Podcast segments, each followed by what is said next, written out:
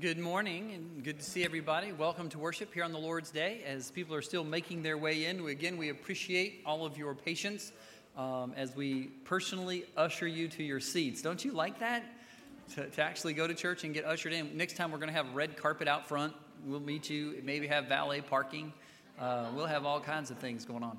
But we are glad that you're here, and if you're joining with us online, we're glad you're still visiting with us and watching. We welcome everybody from uh, around the globe that's watching us here this morning. Uh, let me just read quickly as they're coming in a meditation as we prepare our hearts. Lord Jesus Christ, be present now. Our hearts in true devotion bow. Thy Spirit send with grace divine, and let thy truth within us shine. Unseal our lips to sing thy praise, our souls to thee in worship raise. Make strong our faith, increase our light, that we may know thy name aright. And then also, let me say this before we get much farther down the road. Um, this is the week we celebrate Veterans Day. And so, what a blessing uh, that we are able to recognize so many of our men and women who have served faithfully to provide our freedoms that we still eagerly have and fight for today. And so, if you have served at all in any of the branches of our military, would you please raise your hand just for a moment if you're presently serving, even? If you have served, what a blessing! What a blessing. We are so thankful and are reminded uh, each and every day uh, the importance of what you do. And so we're glad that you have done that. But we want to join together this morning as we go through the service. We're going through Second Corinthians. I invite you to join with us. Let me take a moment, lead us in prayer, and then you join me together in the Lord's Prayer. It's there in your bulletin. Uh, whether you're at home following along, you can get it online, or whether you're here, let's pray together in just a moment. Heavenly Father, I thank you again for your wonderful blessings, a beautiful day that we can come and gather. And again, Lord, we lift up all that is taking place uh, around the globes, from country to country. Father, whether it's relationships between our leaders, whether it's working together for the viruses and health concerns, whether we're being challenged economically. Father, in all these things, we realize more than anything that you're in control, that all authority has been granted and governed and given by you. And so, Lord, let us find peace within our hearts.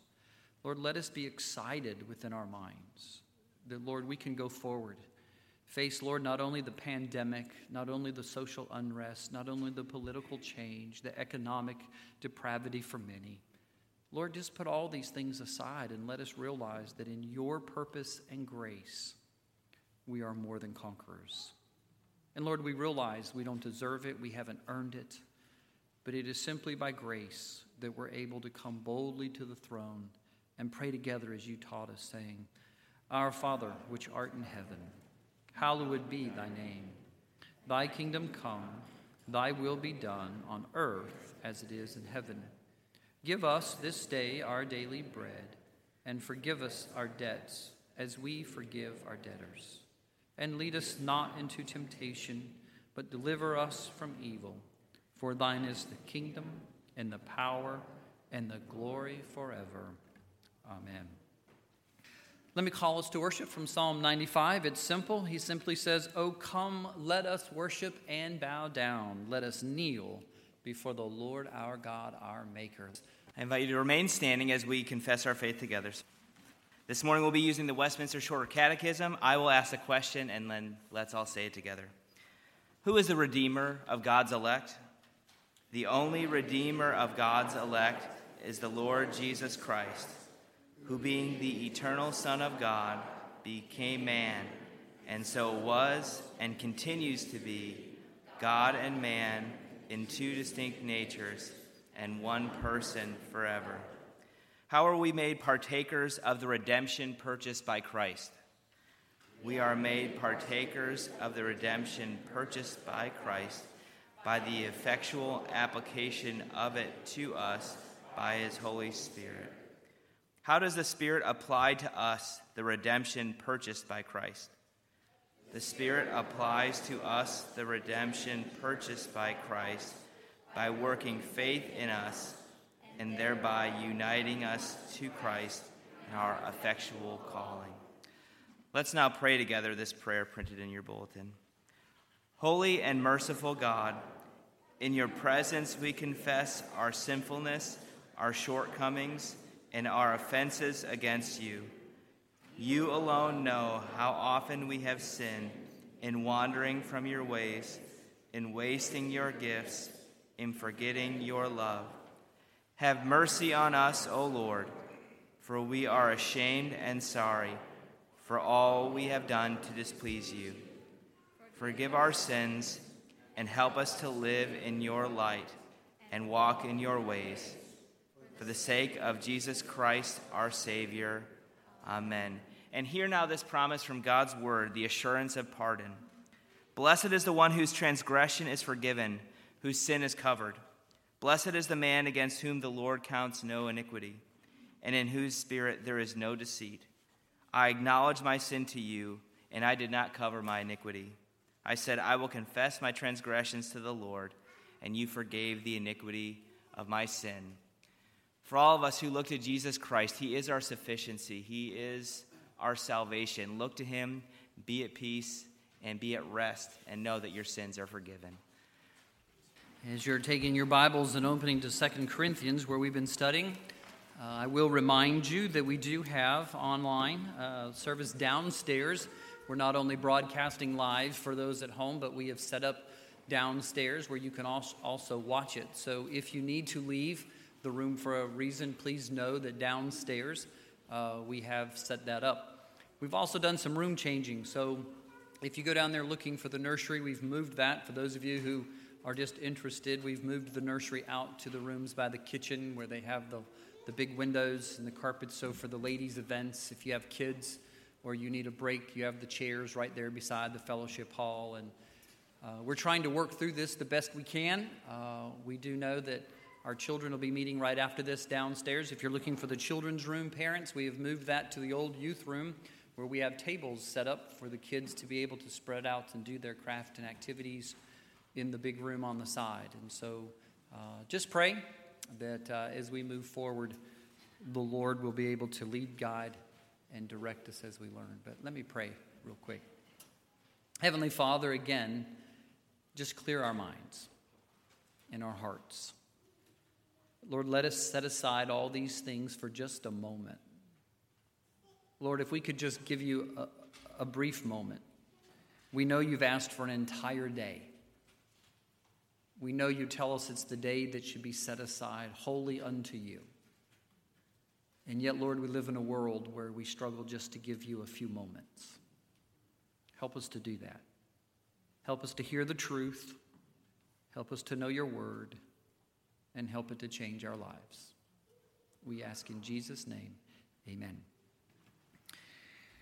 As we're coming into the last part of Second Corinthians, we pick up on last week. We're not going to preach to you again about repentance, but I want to challenge you today on the subject of whether or not you pass the test. Now, I don't mean that in a critical sense to any one specific person here. As I go through the service, if I see you elbowing or nudging someone, I will know that you're wanting it for them, and I'll try to, to pick on them from that point on. Uh, no. But what I do want to say is for all of us to pass the test are some very strong terms that Paul uses here toward the end of the book of Second Corinthians when we've been talking about what it means to be useful in ministry, how it is that we can be effective for the gospel. And of everything that he has been telling us about how to get along with people, how to reach out to people, how to work within situations, how to overcome obstacles, how to recognize the devil, how to put up with the devil's workers, we come to a point where he finally says not only is it going to entail repentance, but there's something that will render you useless no matter what. And that is if you do not pass the test of whether or not Christ is indeed in you. What good is it if you gain the whole world and lose your very own soul. So Paul writes to us, 2 Corinthians chapter 13, some final warnings. Those are not the headings that come from our manuscripts. Please know that. Um, the numberings and the chapter headings, that are all things that have been inserted over time to help clarify the text. It runs straight through in 13, chapter 1, that said, This is the third time, Paul writes, that I'm coming to you. Every charge must be established by the evidence of two or three witnesses. I warned those who sinned before and all the others, and I warn them now while absent, as I did when present on my second visit, that if I come again, I will not spare them. Since you seek proof that Christ is speaking in me, he is not weak in dealing with you, but is powerful among you. For he was crucified in weakness, but he lives by the power of God. And we also are weak in him. But in dealing with you, we will live with him by the power of God. And then he says this Examine yourself to see whether you are in the faith. Test yourselves. Or do you not realize this about yourself that Jesus Christ is in you? Unless indeed you fail to meet the test. What a way to end a letter trying to encourage people. That when I finally come and see you again and I get there, all this rigmarole, all this nonsense, all this following false teachers and going after their uh, beliefs that they're putting out, all the criticism that's been put up toward me and those that are serving with me, I am not going to spare you again. The only thing that's going to solve this issue is whether or not Christ is indeed in you, which is the answer to all of our problems. Because so many times we try to solve issues in our life, we try to reconcile things with people, we try to work out other, with situations with others, and we're not dealing on the same terms. You know exactly what I'm talking about when you, as a Christian, are trying to act one way and the other person's not. You try to reconcile by doing certain things, expecting that in return, and you don't receive it. Can you imagine what the world is thinking when it comes to Christians and they see you handle things the way the world does rather than the way Christ would?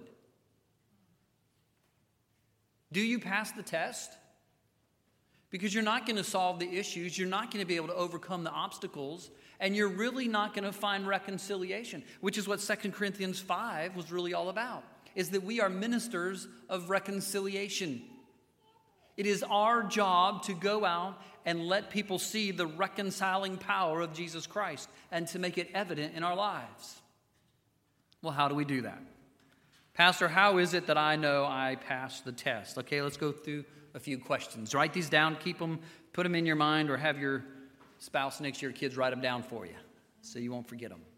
Number one, how do we know we passed the test? Let's talk about the crucifixion question. As we get into that, he's writing to us and he says we must understand that Jesus was crucified for this very reason. Now, I can give you a few passages of Scripture. You could go here in 2 Corinthians 13. You could also go to 1 Corinthians 11 when we do the Lord's Supper. And do you remember when we do the Lord's Supper? Every time we take the Lord's Supper, we say this examine yourselves. Because you can't come to the Lord's table, the sacrament, the Word of God presently in visual, given to us in grace, and not know Jesus Christ. It defeats the entire purpose. The Lord's Supper does nothing. Catch this it does nothing for those who are without faith. It is not a saving exercise, it doesn't create faith in you. It is for those who already have faith, for those who have passed the test, to be able to have their faith strengthened and increased, to be able to go out and accomplish what God has put before us. Do you pass the test? Let's do the crucifixion question. First and foremost, Jesus was crucified for this reason. Have you been crucified? Paul wrote to the Galatians in chapter 2. Do you remember what he said in 220? When he said, For I have been what? Crucified in Christ. It is no longer I who live, but what? Christ who lives in me. The problem of being useful in ministry is we find ourselves still living for ourselves. We've yet to have been crucified as Christ was crucified. We have yet to have been baptized together in the baptism of his death. That's what Romans 6 is all about. And the problem of it is we're trying to do ministry with people who are not real. There's nothing more frustrating for any of us than to watch the elders that we have seen fall away from the faith and say, well, it was really not for me. There's nothing more frustrating than when a parent who you've looked up to all your life says, You know, I've come to understand this isn't what I really wanted. There's nothing more discouraging than to try to go to one of your spiritual leaders for help and they have no idea where to lead you, guide you, or direct you because they've never been there to do that. You see, 1 John 2.19 is a wonderful passage. It's the same writer that writes the gospel. When John writes, because he remembers the story of the feeding of the thousands. And if you remember the story when John is telling it, how Jesus was doing the miraculous feeding of the thousands of people, when they got done, people started to leave. They were full. And so the disciples said to Jesus, Look, would you do more? Do something else. They're starting to leave. We want you to keep them here. We want you to, to do something to attract them so we can still reach them. And he said, No, let them go for they weren't here for the right reasons. They weren't here to see me, they weren't here to know the truths. They were here to simply be fed, watch the show, and go their own way. So in 1 John 2:19 we are told when the disciples are talking about those they're leaving John says this let them go. They're going out from us because they're not really what? part of us. You see, people can actually live a Christian like life for many years before the truth is ever known. Many people can wear the masks of whatever is necessary to get through church life. That's what the big word in the Greek stands for when we translate it hypocrisy. The word hypocrisy means many masks. And many of us have wore these masks all of our lives so that we look like the Christian leader. We look like the Christian husband. We look like the Christian family. We look like a Christian leader. And we've wore whatever mask that we need to, to put on in order to accomplish what's before us without ever truly passing the test. The test that allows you to take off all masks so that people can see the Jesus in you. You see, he begins to talk about this crucifixion question is Philippians chapter 2, verse 8. You can write all these down. You don't have to go to them. When it talks about Jesus bearing the cross for us. It's Paul writing, not here to the Corinthians, but he does it to the Philippians when he begins to tell them in chapter 2.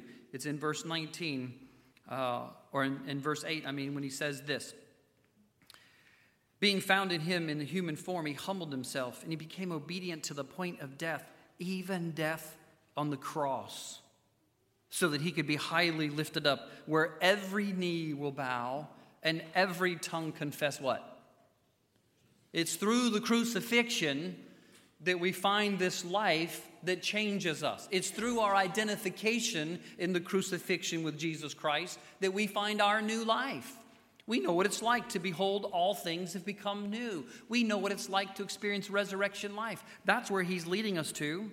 The weakness that he's talking about here, when he talks about Christ is speaking of the weakness in him, it's because many would consider Jesus in the flesh as weakness. It's where he took on our sins. It's where he, in obedience to the Father, went forth, was punished, mocked, ridiculed, put to shame. We saw that as a lost world as being weak. Paul writes in the same way when he says, We too are weak.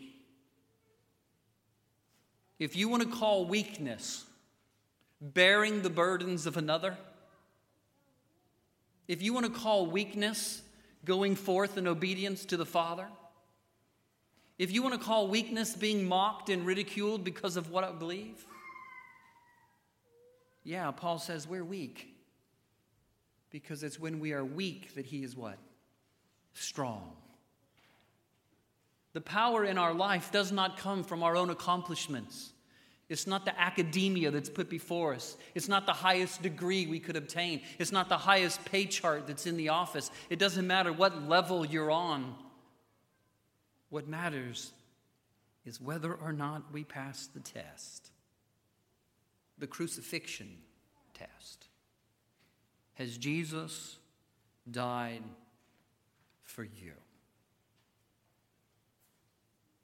If Jesus has revealed that to you through his Holy Spirit, which we are told, our catechism questions, then you realize that you too need to be crucified. It's not that you have to find a place in your heart, it's that you must give up your whole heart. There's nothing like a relationship when a person has a piece of your heart. It's when we realize the old self is gone, Colossians says, and the new self has come alive. I have been crucified. I'm not living for myself. I'm not trying to gain my own purposes. I am now a vessel of honor for Jesus Christ. We are told in Corinthians when he writes, we are ambassadors. We represent the work of Jesus. If you pass the crucifixion test, it's because you understand the importance of the cross. And without the death of Jesus Christ, which many in this world would say is really unnecessary, was really never accomplished, there's really no proof of, if we fall into that battle, we fail the test. We must be convinced that the only way to spend eternity with the Father is through the crucifixion of Jesus Christ. Next, the crucifixion of self. We cannot live for ourselves.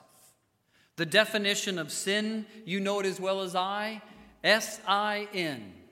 In the I, in the middle, is me. That's right. The definition of sin is that the I in the middle is me.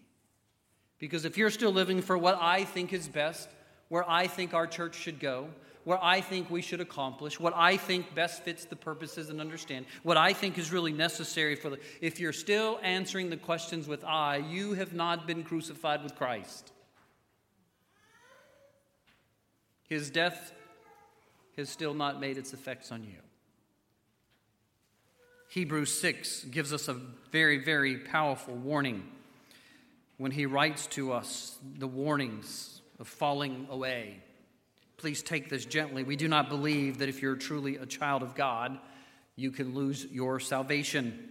We believe in the perseverance or the preservation of the saints. We believe that once you're in the grip of God's grace, He's got a hold of you forever.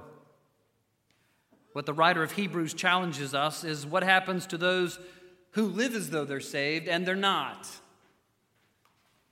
They convince others maybe that they're saved and they're not. It is impossible, Hebrews 6, verse 4, in the case of those who have once been enlightened, to have tasted of the heavenly gift and have shared this Holy Spirit, have tasted the goodness of the Word of God and the powers of the age to come, and catch this, and then have fallen away.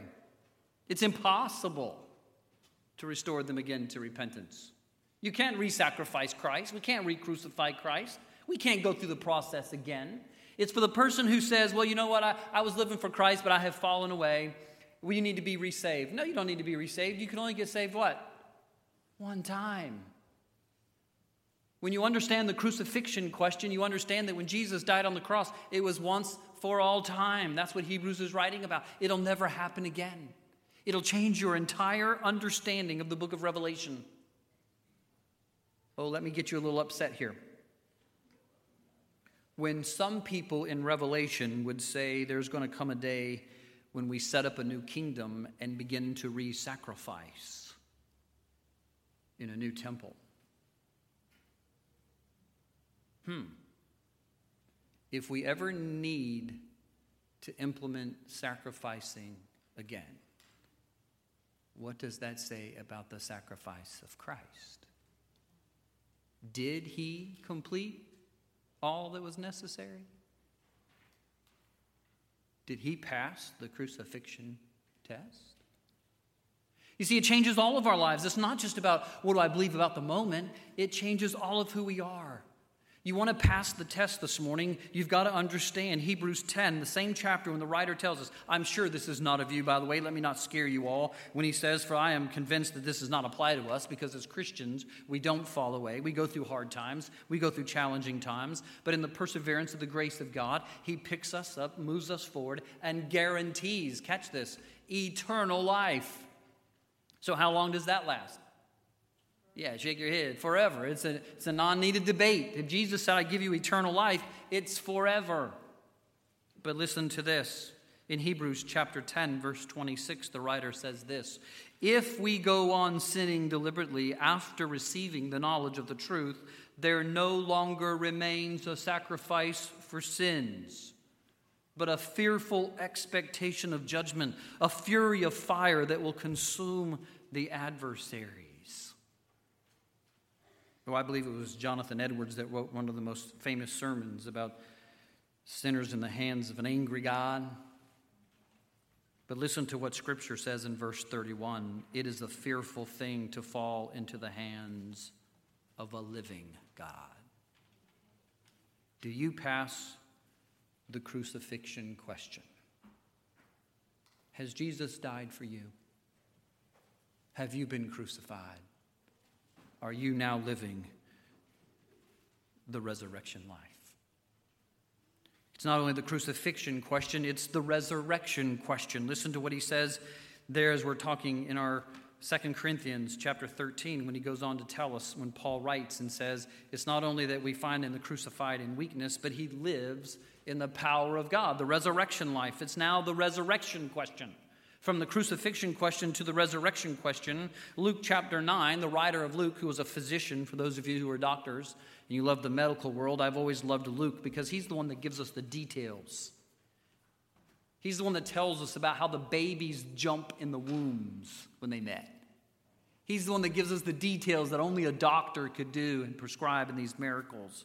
But it is also Luke that begins to write us when he says, you cannot be, cannot be my disciple if you do not pick up your cross daily and what? Follow me. There is a resurrection life. There is a life in which you realize I have been crucified, but I didn't stay dead. Just as Jesus didn't stay in the grave, you don't stay in the grave. You can't let events happen in your life and allow people to punish you, put you down, and stay down. When you've been crucified with Christ, it's because the old self is gone, but the new self has risen. The new life in Christ is alive. You now got to be serving and living this life. You've got to forget what's behind. That's what Philippians tells us. For those of you who love the favorite verse, I forget the things that lie beyond and I press forward to the what lies ahead. It's the resurrection life. It's going forward to all the things that Christ has before us. I forget the past. As some might want to say, now let's have a blast. Because we're pressing on. The Christian life is not a dismal life, it's not a sad life. If you meet those people say, well, I'm a Christian, I can't do those things anymore. You know, I really wish I could, but I just don't.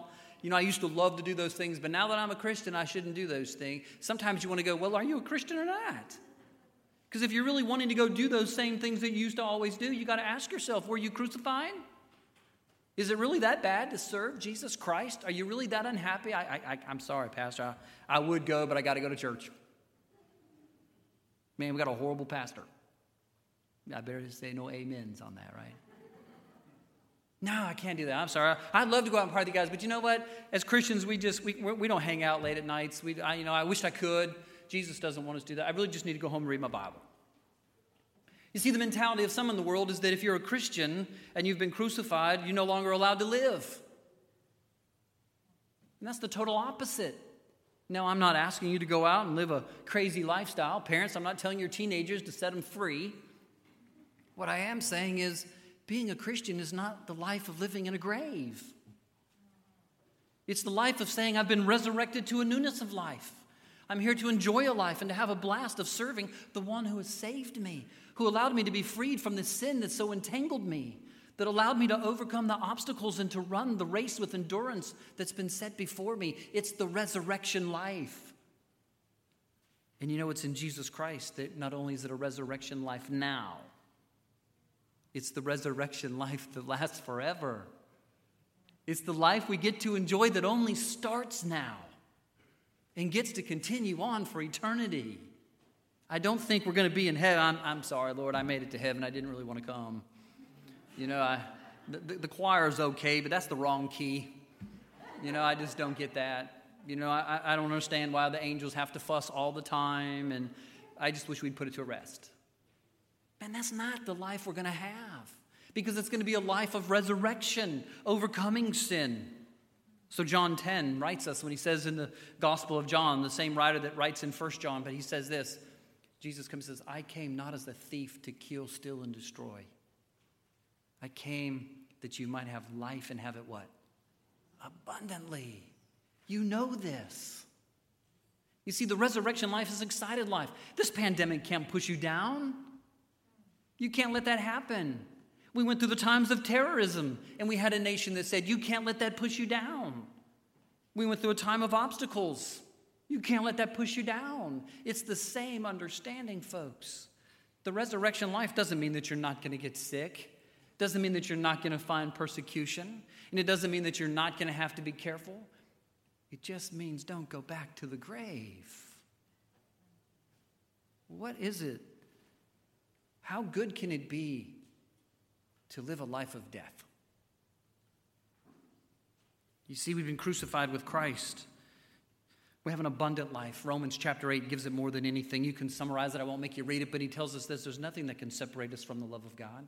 Neither height nor depth, things present, things to come, the principalities and the powers. There's nothing that can separate us from the love of Christ. You know what he says in Romans 8:31? We are more than what? Conquerors. Is that the life you're living right now? Are you living the life of a conqueror, one that will win, one that will overcome, one that will get first place? Nick's behind me as we win. Folks, it's all about conquering. I understand that. Yeah, some of you want to beat me bad, I know. Now, the truth of it is, that's the life we live. We can all be victorious. We run the race in such a way as to what? To win. Somehow, miraculously, when we get to heaven, I will be as fast as the fastest runner that ever ran. Oh, I couldn't tell you the story as my mom could, but she can tell you she remembers the day when her son was born. Years ago in 1968, with what was known as clubbed feet and had to wear braces up until they were about four years old. Clickety clackety down the halls, bent knees, still twisted today. She said, Jerry, I'll never remember the day, or for, I should never forget the day that you ran through the water sprinkler and you were faster than every kid in the neighborhood, and your feet print were the only straight prints on the sidewalk. Isn't that amazing? One day I won't have that. One day it'll be gone. It'll be completely overcome, and I'll be as fast as the fastest because I'm more than a what? Conqueror. Man, I don't know what the obstacle is that you're facing. I don't know what the trials that you've had to go through. And I don't know how long those things last. And I'm not sure how many rounds you're going to have to fight. But I can tell you one thing if you understand the crucifixion question, you'll understand the resurrection question. Because you've got a life that's more than a conqueror. How can those of us who have died with him not live in him? We have been baptized into his death, Romans 6, so that we can be raised to the newness of life. If you've passed the question, you're able to say, I am dead to sin and I am alive for Jesus Christ. So you have it the crucifixion question, the resurrection question, and now we have the commission question. That's right. Write it down because that's what also says in Luke is that anyone who puts his hand to the plow and looks back is not fit for the kingdom. You can't run the Christian life looking backward. You can't dwell on the things that have happened in the past. We've said it a many a times, you can't change the past, but you can let Christ take it away. That's what he does. He takes your sins, he cancels them, he takes them to the cross, he carries them, and he gets rid of them as far as the east is from the west. Now you understand what it means to have a scapegoat. Because as they would bring that goat in from one gate through the corridors of the channels leading into the courtyard of the tabernacle, there would be the people who could slap that goat in the sign of transferring their sins. It would be the high priest who could lean over and place his weight on the goat, symbolizing that as the priest, he was taking the sins of his people and placing it on the goat. And then they would open the gate to the east, which always represented the darkness, dreariness, and lostness of Scripture.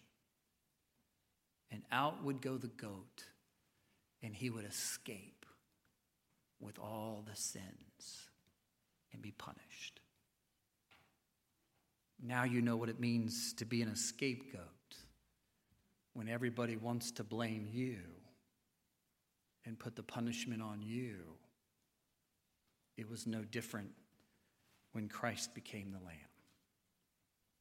What's the commission question? The commission question is you can't look back. You've been called by Jesus Christ to go forward. In Acts chapter 1, they were electing a new apostle. They put forth two, Matthias and Joseph. If you remember the question, they put forth two people because one was not real. Isn't that amazing that one could serve in the presence of Jesus and hang around the table and be at the Lord's Supper and not be real, not pass the test? But it was so important to find another to fill in. Why? Because the Great Commission is the commission of replacing leadership day in and day out. Parents, when you're raising your children, you're not just raising children, you're passing the baton of leadership to the next generation. You're carrying the torch one step farther for the next to pass on. It's the question of who's going to join the commission that's been put before us. Parents, it's sad to say, but in one generation to the next. I won't ask you to raise your hand. I'll just ask you to think how many of you have brothers and sisters that do not carry the torch of Jesus Christ? And how many of those brothers and sisters have children who do not carry the torch for the commission of the gospel of Jesus Christ? You know what the hardest question is? How many of you have children that are not carrying the torch or may have not passed the test.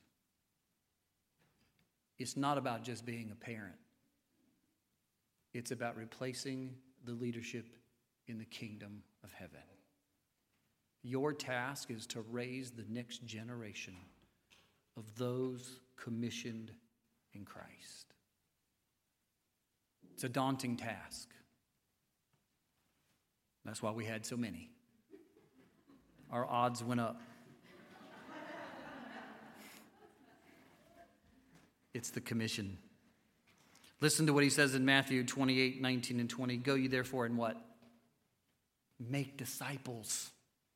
Make the ones that follow not the ones that have to take charge. Too many of us have children who already know what it is to have all the answers in life and to take charge over everything. We already have those people in church who aren't here to follow Jesus and uphold the purity and peace, but to lead Jesus in the new generation walk, take over the church and take it in his new direction. We're not looking for those who are going their own way. We want those who are making disciples. Mark writes it this way the gospel needs to be proclaimed to the entire world. Again, Luke writes it has to be specific as a physician. And he said, What needs to be proclaimed to the world is specifically repentance and forgiveness. That's the other side of the commission we didn't talk about. Last week, we reminded ourselves how important it is to repent. Now, let me ask you the question of passing the commission test have you forgiven? No, yeah, yeah, uh-huh. yeah. Hmm. Depends. How can you be an ambassador? How can you be called by Christ? Him crucified for you, your life resurrected anew and you can't forgive? I remind you the great words that say, if you can't forgive others, then your Father in heaven won't what? Forgive you. The commission test. Part of the commission is repentance and forgiveness.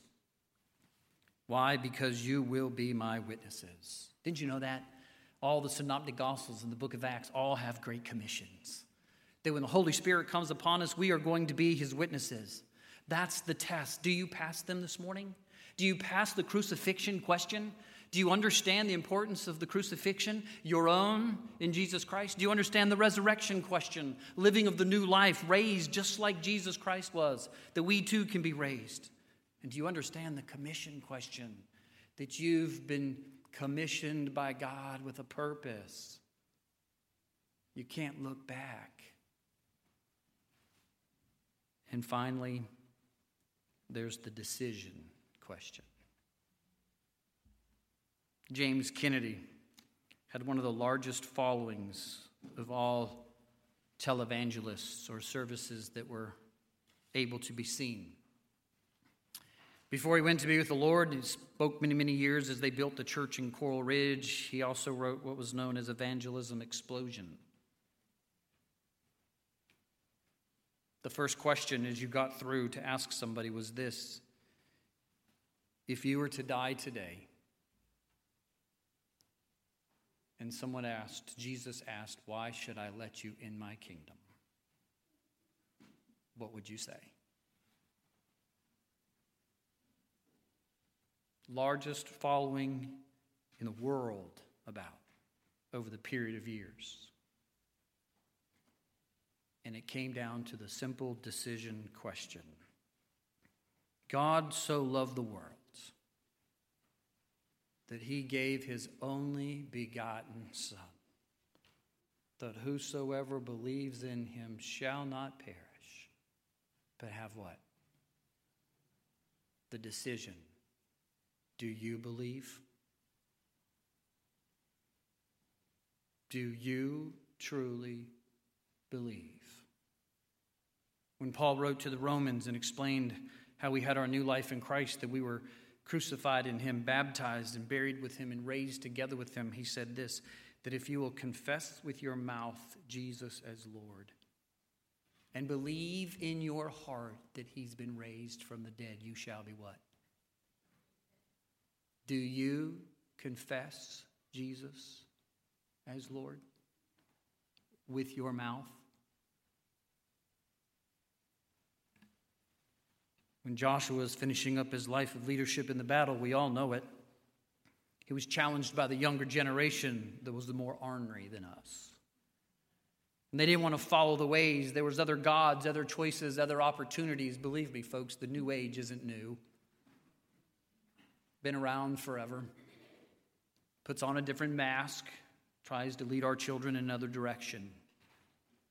So when Joshua finally stands up, he tells the people he's fed up He's already worked through all the questions until the decision, and he finally says this Look, you choose who you want this day to serve, and you know it. But as for me in my house, we're going to serve the decision time. As for you and your house, are you going to serve the Lord? Do you understand the crucifixion question? Has it been applied to your life so that you understand the resurrection question? That you live in such a way that you can be obedient to God and fulfill the commission question? It all comes down to the decision. And I'll read it from Scripture. You probably know it from heart. Many a college days in the classroom, you're challenged by all kinds of students about the ability to be Christians and still live the way you want. How do you challenge the young generation? But I think it comes down to the very last part when Paul writes in Galatians of the decision question Have I made the decision? right. God gives us these words Do not be deceived. God is not mocked. For whatever one sows, that they will also reap.